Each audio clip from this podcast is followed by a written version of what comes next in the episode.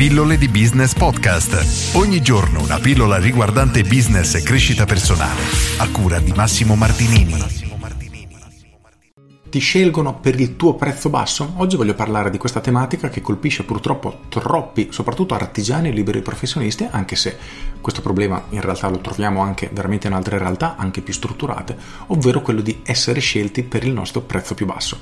Ho già parlato tante volte di questo argomento perché è troppo importante per veramente non considerarlo, non tenerlo in considerazione. Il punto chiave è questo esisterà sempre un concorrente che potrà fare un prezzo più basso del nostro e se i nostri clienti ci scelgono solo ed esclusivamente per il prezzo basso è un problema perché significa che arriva un concorrente, ci apre di fianco, di mezzo ai prezzi noi siamo rovinati, dal giorno all'altro siamo fuori mercato e non ci sarà più nessuno ad acquistare da noi. Quindi come imprenditori, come liberi professionisti dobbiamo assolutamente sganciare la motivazione di acquisto che ha un cliente dal prezzo noi dobbiamo essere la scelta più adatta per un determinato tipo di clienti che non sia il prezzo più basso.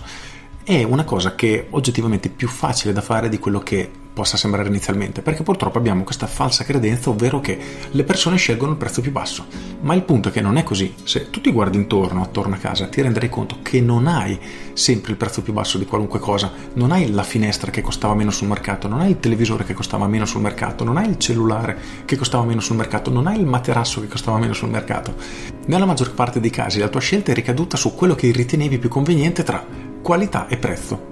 Il problema è che la qualità è un valore soggettivo.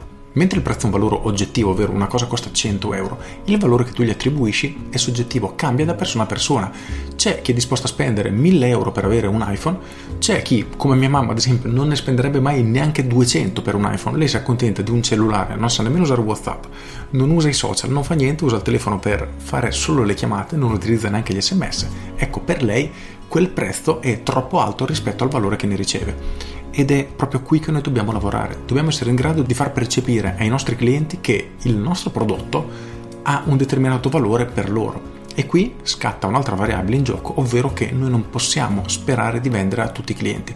Siccome ogni cliente è diverso, ognuno ha una motivazione per cui acquista un determinato prodotto, dobbiamo essere in grado di fare una scelta e selezionare una tipologia di clienti ben precisa che sarà disposta a pagare di più per avere il nostro prodotto o il nostro servizio. Perché il nostro prodotto o servizio sarà unico, dovrà sempre essere diverso rispetto a quello dei nostri concorrenti. Sarebbe impensabile che l'Apple si spenda risorse ed energie per convincere mia mamma a comprare un iPhone. Perché questo non potrà mai succedere. O vendo un iPhone a 30 euro, allora mia mamma dice: Ah, cavolo, il telefono, quello più scrauso che c'è, ne costa 50, prendo l'iPhone che costa meno. Altrimenti è impossibile. E questo è molto importante perché significa che voi dovete Prima cosa, fare un'analisi del vostro prodotto, del vostro servizio. Da lì estrapolare i vostri punti di forza, i vostri punti deboli. È necessario fare poi un'analisi dei punti di forza, dei punti deboli dei concorrenti e in base a questi dati che saltano fuori dovete trovare quelli che possono essere un vostro punto di forza, un vantaggio per i vostri clienti che non trovano dai vostri concorrenti. In questo modo voi potete staccare il prezzo dalla motivazione della scelta. E tempo fa mi è capitato di fare un esempio di un'agenzia immobiliare che poteva fare ipoteticamente questo esempio. Ok, se tu cerchi cerchi il prezzo più alto per vendere il tuo immobile, non venire da noi perché non siamo la soluzione più adatta. Se tu invece hai bisogno di vendere il tuo immobile nell'arco di un mese nel modo più veloce possibile, allora vieni da noi perché siamo in grado di fare questo.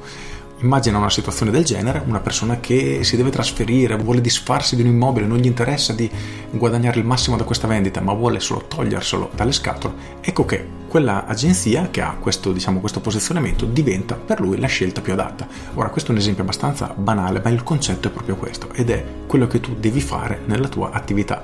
Ovviamente, se questo è un argomento che ti interessa, io ti rimando al mio corso Business Architect perché all'interno troverai anche questo esercizio dove ti costringo a tirare fuori i tuoi punti di forza, i tuoi punti deboli, fare l'analisi dei tuoi clienti, capire cosa cercano, fare una ricerca per capire cosa effettivamente vogliono, insomma, trovi tutte le risposte anche per risolvere questo aspetto. Ed è solo una delle delle oltre 100 lezioni che troverai all'interno del corso, per cui Business Architect vai a darci un'occhiata. Con questo è tutto, io sono Massimo Martinini e ci sentiamo domani. Ciao! Aggiungo, per rendere bene l'idea, voglio fare un esempio ancora più stupido. Immagina vai in palestra? Magari qualcuno di voi va in palestra, perfetto. Quale palestra scegli? Quella che costa meno o quella che ti è più comoda? O magari quella che ti è più comoda in base al prezzo? Come vedi, la scelta del prezzo non è mai l'unica variabile in gioco, perché se devi fare 100 km per andare in una palestra che ti costa un euro al mese, non lo farei mai. Ora, ripeto, l'esempio è stupido, però il concetto è proprio questo. Esistono altre variabili che tu puoi mettere sul piatto della bilancia per aiutare il cliente nella sua scelta che non sia il prezzo. Ed è esattamente quello che devi fare per iniziare a dare una prima svolta al tuo business. Con questo è tutto davvero e ti saluto. Ciao!